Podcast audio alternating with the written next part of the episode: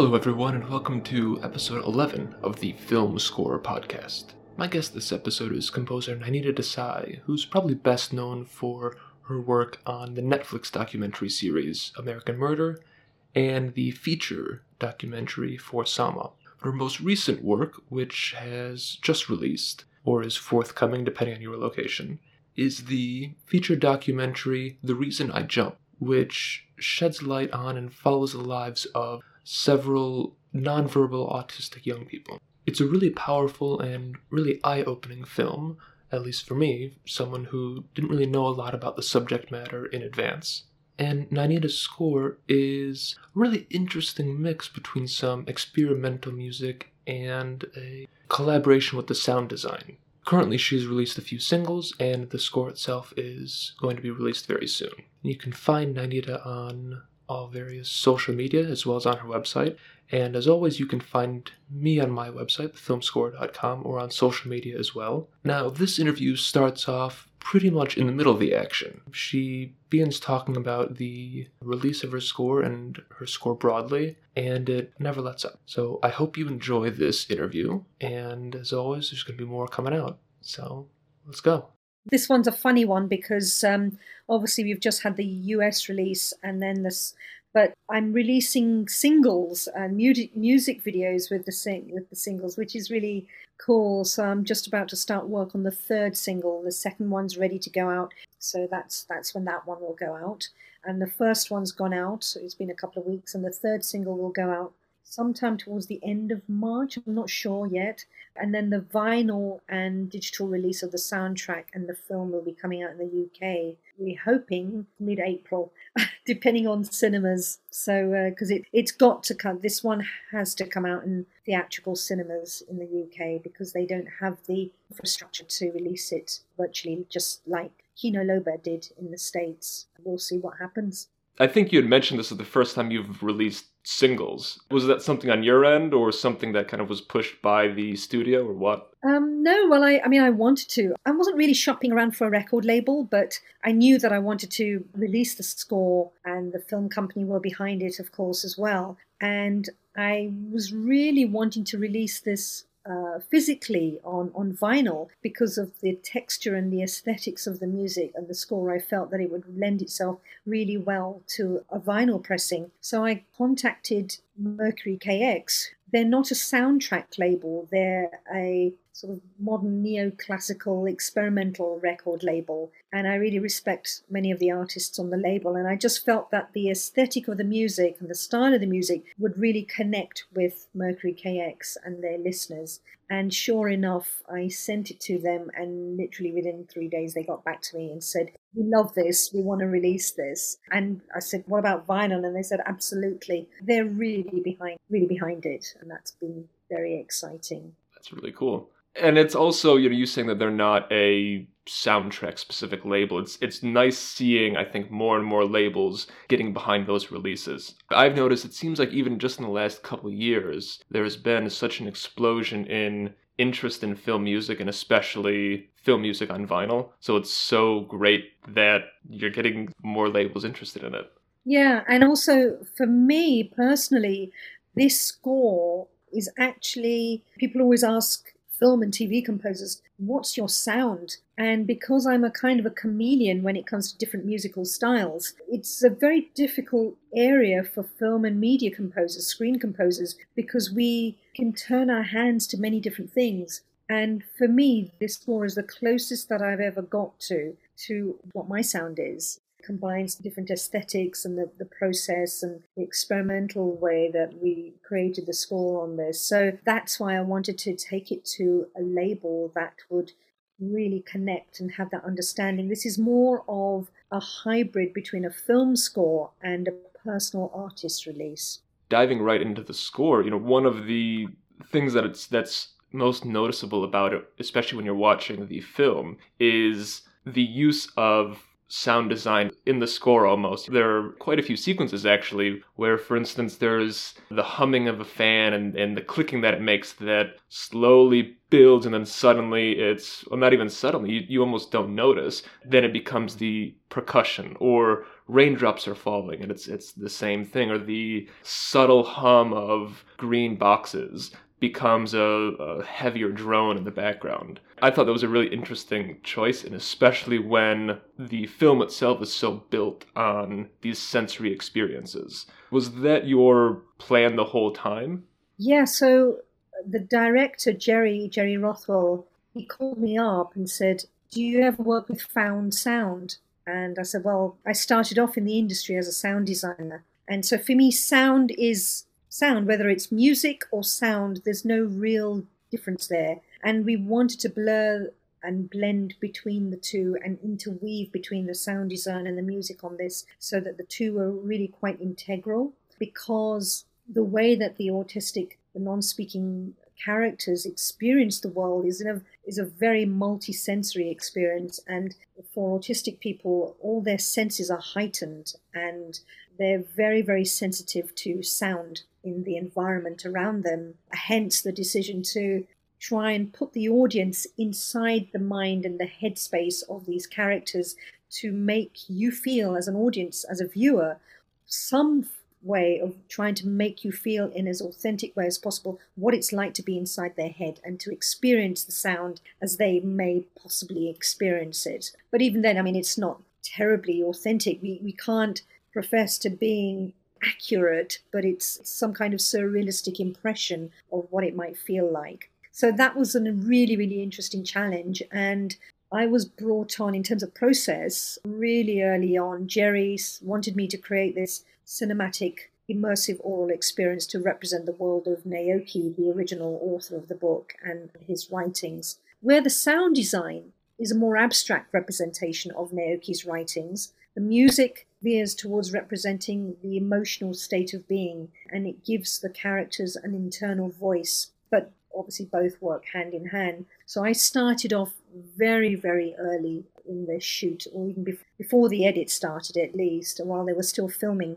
And I didn't have any visuals to work with at that stage. It was quite a few months before I got any images and pictures. It was very, very collaborative. I worked very closely with the director and the editor and the sound designer as well. And having come from a sound design background, taught me so much about how to use sound to drive the narrative forward and the storytelling forward through sound and music. So I wasn't precious about my music.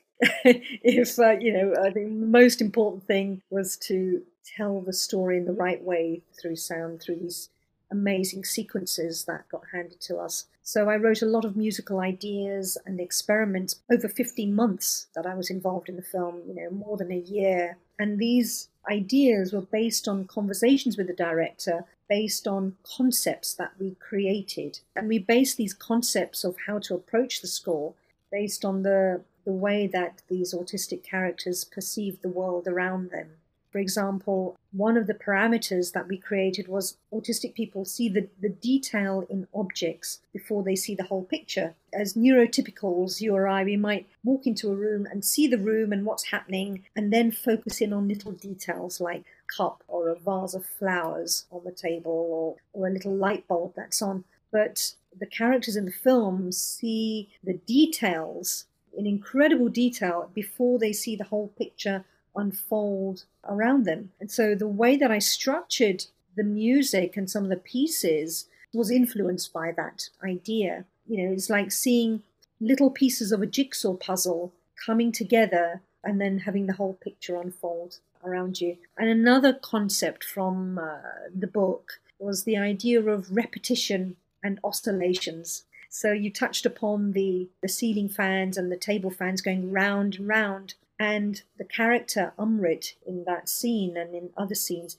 she finds circular motions and repetition to be a very cathartic, comforting release. So she will sway backwards and forwards in response to, you know, the sound of the fans going round and round. So I took and I was given a lot of found sound elements and I then integrate that into the music by chopping them up and creating rhythms out of them. And in the in the fan piece, floating into focus, that particular piece on the soundtrack, I took these found sound elements and created rhythms out of them and created polyrhythms. And then out of that grows a piece of music that overwhelms you by the end, and that's hopefully sort of cathartic. And the other, one of the other major uh, aspects of the score is the fact that these characters are non-verbal, they're non-speaking. So we thought, well, wouldn't it be cool to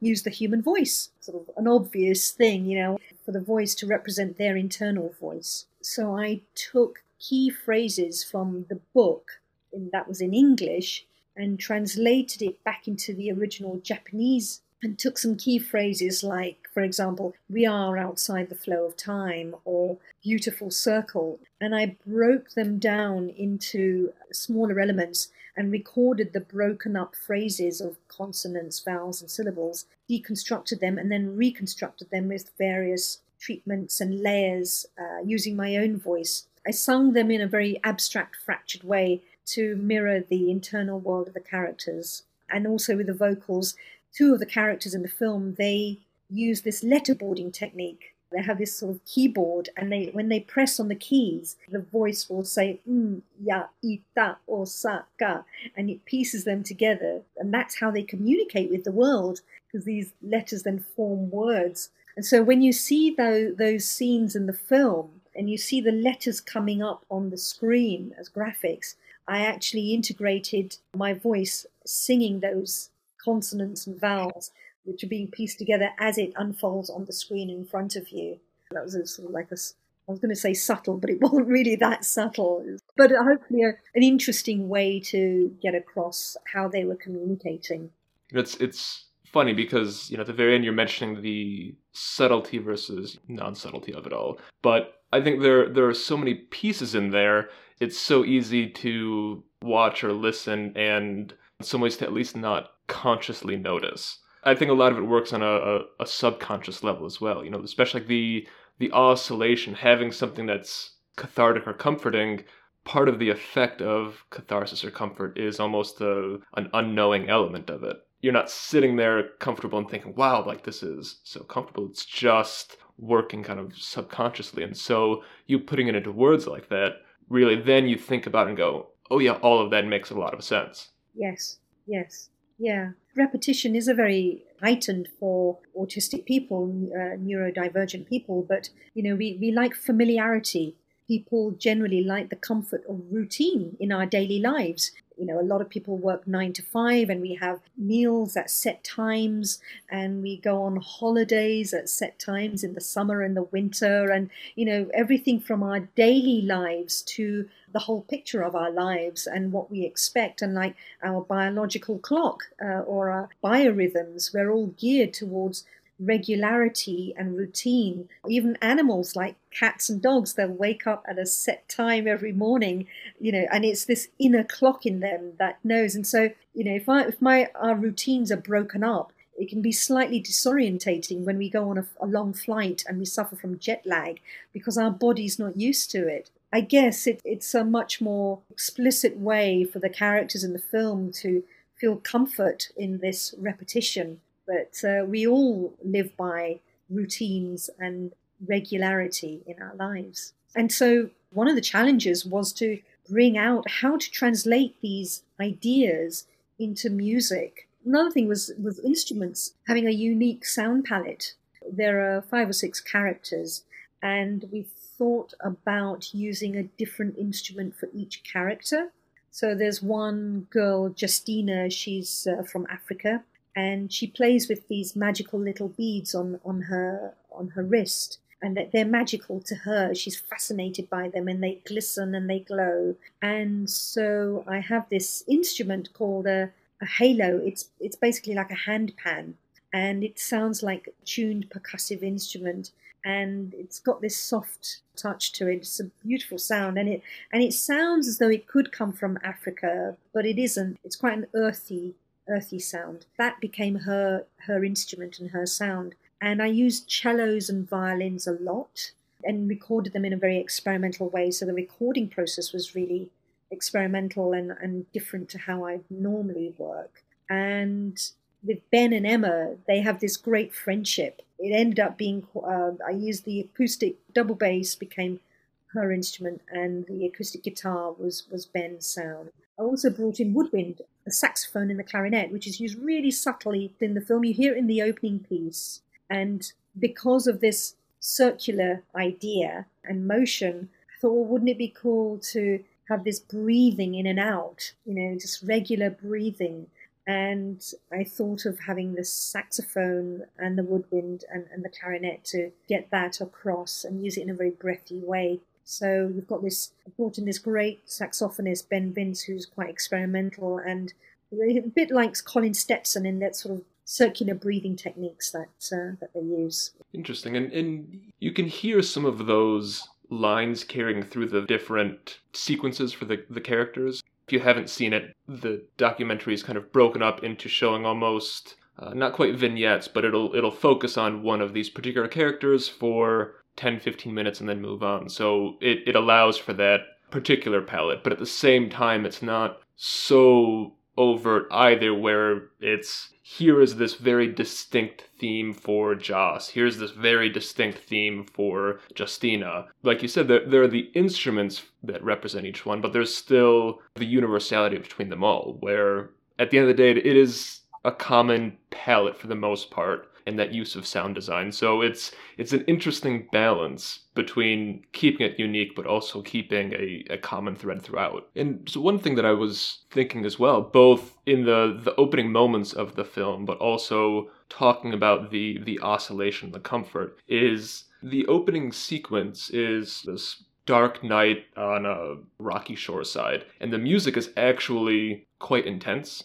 And it did kind of mirror my experience of watching the first few minutes of the film where I didn't really know what the tone was going to be. And it is a little uncomfortable, especially if you're someone who's neurotypical and doesn't have experience like that. It's something that's just so different for you that sets you off guard. Once you become used to the film and, and that, that music really guides you through. Was it a conscious effort? Oh, it was a it was a long process of trial and error. I mean, we had all these ideas that I've explained to you about, you know, the perception of time is different, you know, looking at the detail in objects and uh, circular motions, using the human voice. And we had all these concepts and ideas that evolved over the months, but we didn't really know how how the film was going to pan out. And, you know, even the idea we thought at first we might interweave between all the characters. And then ultimately, after many months of editing,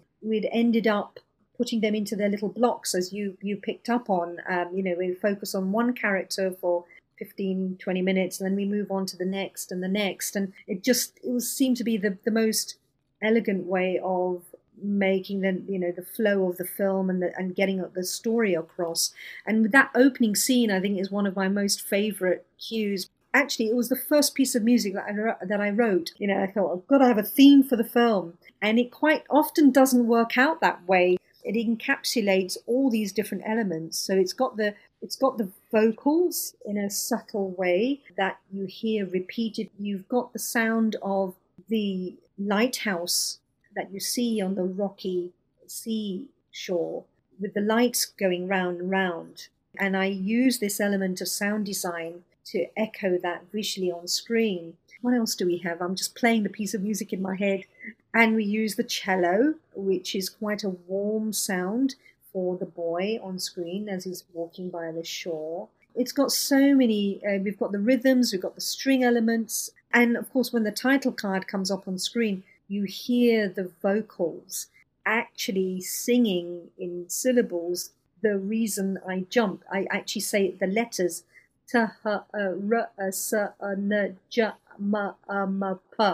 but I say it in a, in a sing it in a fractured way. And the reason I jump and layered it a lot and put lots of delays and echoes so that when we hear the human voice, the director didn't want me to treat the vocals so much that they sounded electronic. And that happened a few times. You know, like sometimes I treat it and I push it a bit too much and it sounded very, it sounded like a synthesizer and very robotic. I said, no, no, no, we've got to strip it back, tone it down, and really have a fine balance so that it still sounds like uh, as though it's produced by a human voice, but it doesn't sound as though it's a normal voice. Like, you know, we wanted it to be more dreamlike and unintelligible. The other thing with the whole score is that all the music in there is created, all the sounds, either acoustic or, or produced from an organic sound source.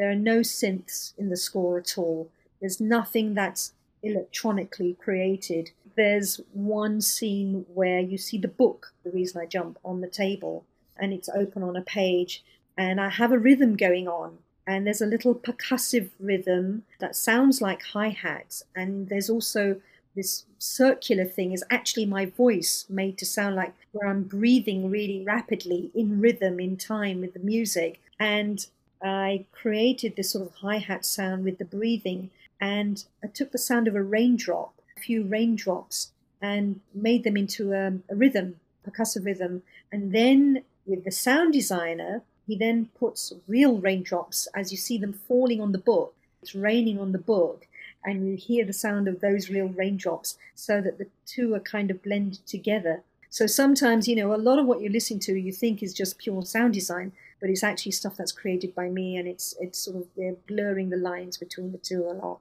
So that was so much fun and just very experimental and and then we had a lot of fun in the mix as well which was uh, you know some cues were actually constructed in the mix one thing we did was i don't know how nerdy you want me to get geeky but there's one scene in the film set in a forest and it's quite it's the darkest probably the darkest scene in the film where they're talking about the horrible experiments that were created in the second world war and so that this boy in the film he's walking through the forest and you hear this recordings of these uh, audio voiceover or radio broadcasts about the experiments that were going on. And so I, u- I created this piece of music using just cellos, and it was a proper piece of music when I delivered it to the to the mix. But I also deliver stems, all the individual elements. So when we were in the mix, we just felt that the piece of music wasn't working. And what we did was we took the impulse response from the forest. So when they were filming on location, they recorded the actual ambience, the impulse response of the space. And we put the musical piece, the sound of the cellos, inside the ambience of the forest. So it feels as though the instrument is actually inside the forest playing. We did that a few other times where you're in the art exhibition and you hear the piano playing Amrit's theme, you know, this beautiful piece of music that is meant to represent the beauty of her artwork. And we put the piano in the space of the art gallery. I didn't use my normal reverbs. I gave a dry, pure sound of the piano playing, and then we put it inside the sound space of the of the art gallery. That was another way of getting making it much more immersive, and uh, where you're inside the space and inside the film that forest scene, we really separated everything out and stripped things right back and almost constructed a new piece of music out of the cello lines that I that I had delivered. So the piece on the soundtrack is quite different, a different mix to the piece in the film itself. Interesting. As far as the the different piece between film and soundtrack, I guess what is your approach to creating a, a standalone musical release then? It's a good question, Nick. you know, I, I wrote a lot of music that didn't end up in the film because I was writing ideas and sketches and themes, and I ha- held these very sort of improvisational experimental recording sessions with various musicians. And, and that's another story in itself. But with the soundtrack i wrote these themes and pieces. And when it came when i delivered them to the edit and I would go backwards and forwards with music, things would change a lot because it had to work with the storytelling and it had to work with the sound design and so on. So when it came to working out the soundtrack release, I went back to my original mixes and the cues that I delivered to them. And, you know, it, it's a very different experience. I wanted it to work as a standalone experience where you could just listen to the music and it would flow as one and take you on a musical journey as opposed to the musical journey of the film. But I still, I mean, even with the track titles, they're very representative of these aspects of autism that are explained in the film. So yeah, it was that was a another journey in itself that I wanted to get right, and again another reason for releasing it on vinyl, where you know in this day of streaming, you just listen to one piece, uh, your favorite piece, and then you'll listen to another piece from another artist and another, and it was really important to me to to have this experiential journey through the score as much as you do having it through the film as well. What is it that you find about vinyl as opposed to the other physical media that lends itself so well, or that will lend itself so well to this piece of music in particular? The way that I recorded, the, the, the actual tone of the score, the aesthetic of the score is that I didn't want it to be incredibly pure or clean in terms of the recordings and the sounds. You know, the, the, way I recorded the cellos and the violins and the strings and the other instruments is that there's a roughness and there's a rawness to it. And so, even that, you know, where you hear the sound of the bow hitting the strings, or even with the human voice, you know, with my singing voice, I didn't want it to be so, so perfect. Uh, I wanted wanted it to have a very organic slightly homemade sound. But that doesn't mean that it was recorded badly. You know, it was recorded very, you know, I had the best microphones and, and preamps and, you know, my recording studio and everything's in tune and in time. but I didn't want to suck the energy out of the performances by making it all pristine and clear. Like, for example, there, there are some cues with vocals on where you I kept some of the breaths in my vocals and you can hear almost hear the lip smacking. I edited it out at one point and I just thought I've, it's lost all its character. And so I put some of those breaths back in. I kept it like that. And so releasing it on vinyl again is more like this. I love this touchy feely thing about vinyl is that once you put the vinyl, the soundtrack on, you're not going to skip like you would with an MP3. You're not going to skip to another track. It forces you to listen to A side and then flip it over and have the B side. And the way I order the tracks is very, you know, I just want to take the listener on this journey through the score. I find that the preferable way to, to listen, particularly to film music, that it's generally designed to create an experience, either one that mimics the film itself if it's released in a, effectively a chronological order, or one that is adjacent to the film if it's moved slightly or has different tracks like yours. While people may love certain cues and want to listen to them over and over, and there's obviously nothing wrong with that, it does certainly suck out a lot of the impact of the piece in its entirety. Obviously, I appreciate that. And I do like the idea of it not being very overproduced, pristine, perfect. And you know, I know I know that is obviously a trend with certain types of music, a lot of popular music in general, and you know, it, it has its place, but you know, I think you're spot on that the the score for the reason I jump is not the place for that. So that choice makes perfect sense to me. But conversely, I actually spent 15 months working on it, and I, I was in control of every single little detail. So it's it's hyper produced in in terms of editorially in that you know I spent a long time on on each piece, but I wanted to keep that balance that out with keeping it a little bit slightly rough around the edges in, in a good way. Right. Yeah. You didn't you didn't you know record it in 20 minutes and say all right I'm done. I did want to ask about your working relationship with the sound designer. I mean that is something that in different contexts, I've had composers talk about where often they want to avoid having similar tones or pitches so that they don't clash with one another or blend together and reduce the impact of both at once. But this, you know, like we've mentioned before, is a much different piece of music and kind of piece of sound design. So, I mean, how did you and the designer work together to create this end result? Yeah, I mean, we discussed that a lot. How are we going to do this? And ultimately, I think what we decided to do in certain certain key scenes, we would collaborate more, and in other scenes, we would do our own thing and then come together at the end. Um, so we'd have these discussions, you know, we'll t- take a scene like, for example, early on in the film, you see the big rhythmical uh, ceiling fan and table fan piece that introduces you to the character of Amrit. So it's very rhythmical, heavy on the polyrhythms.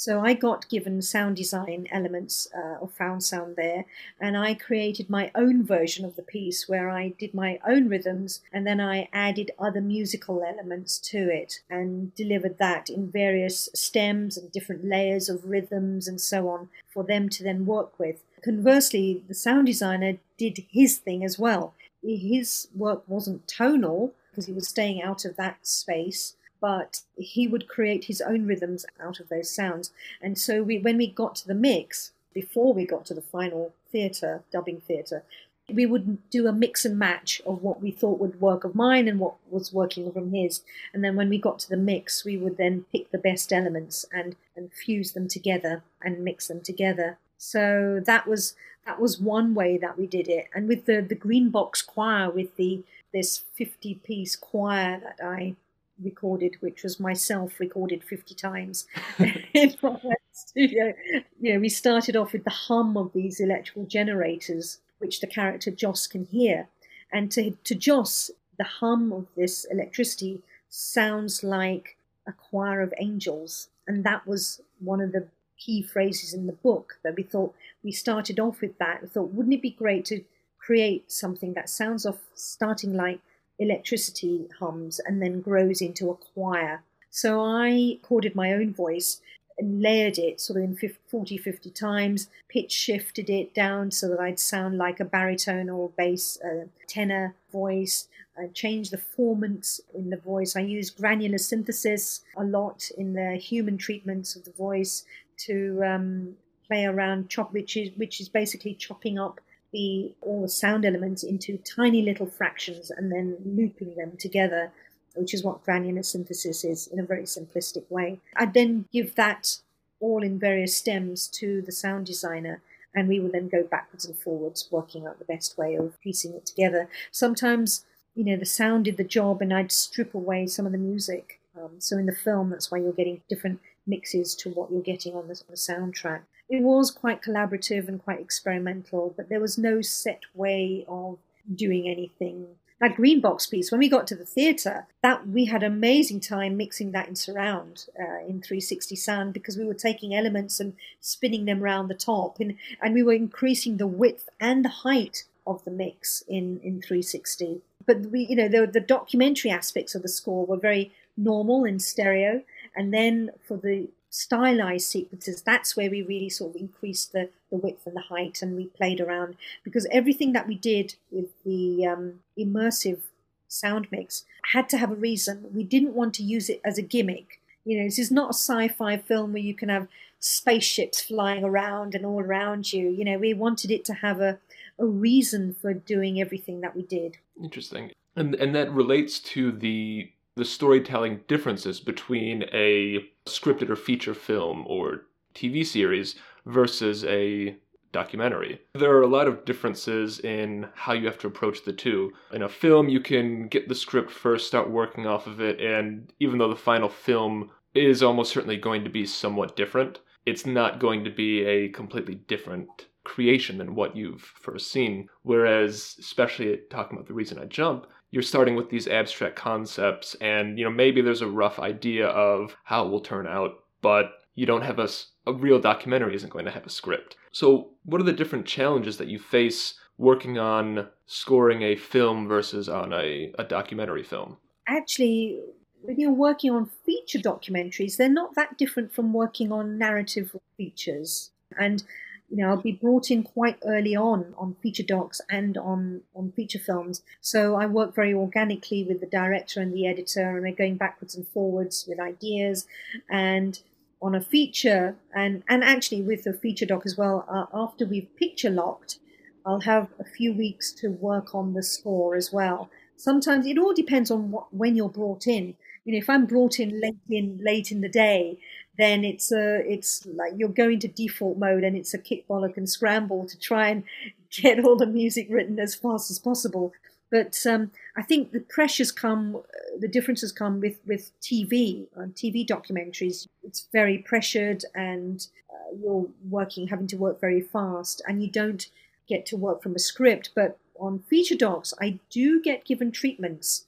I have a lot of discussions and with the director about tone. I'll create musical mood boards so that you know we'll we'll share playlists of music that's inspiring us, and we'll talk about the tone of the series or the show. So we do have those creative discussions, but obviously with a with a film, you have a film script, and so sometimes I don't work from a script. Sometimes if I'm being considered for a project, I'll be sent a script to read, and so I'll, I'll have in my mind ideas about the tone of the score just by reading the script but I'm actually a very visually inspired composer. It informs me in a different way when I get visuals thrown at me as opposed to just abstract ideas or working from a script. You know, even when you have characters in a feature film or in a script, you can write themes for characters. But you can still do that. I still do that in documentaries, especially with the streamers like Netflix and Amazon and HBO. They're putting so much time and allowing so much time into the craft of documentaries, high end documentaries these days, that I have as much time, if not more time, on documentaries than I do on features or, or drama series. You know, on a drama, you're lucky if you get a week to two weeks per episode sometimes, whereas on a documentary, I can be working on a on an episode for five, six, seven weeks, or a one-off one-hour show. I might get ten or eleven weeks to to score a doc.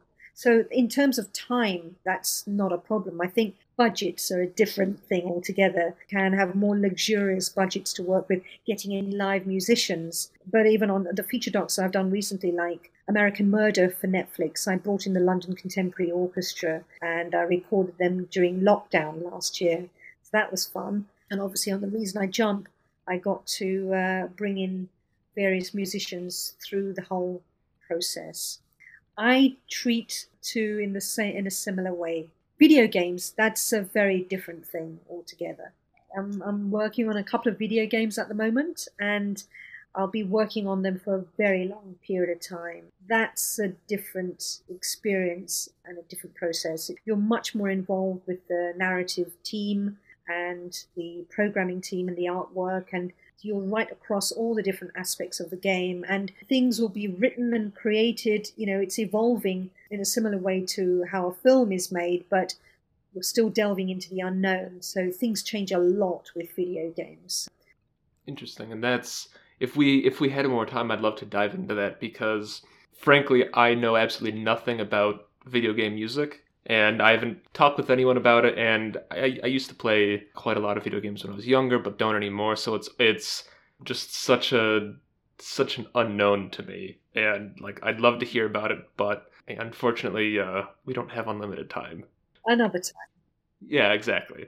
Getting into film and other media composition, you're generally not doing it for accolades and to become filthy rich or anything, but for you, you know, you've you've been doing this for a while, and recently you had last year for Sama, you had quite a lot of critical recognition for your score, and then the reason I jump has recently picked up a, a Cinema Eye award and a uh, BIFA nomination. I think it, it, might have been a Cinema Eye nomination. I don't remember.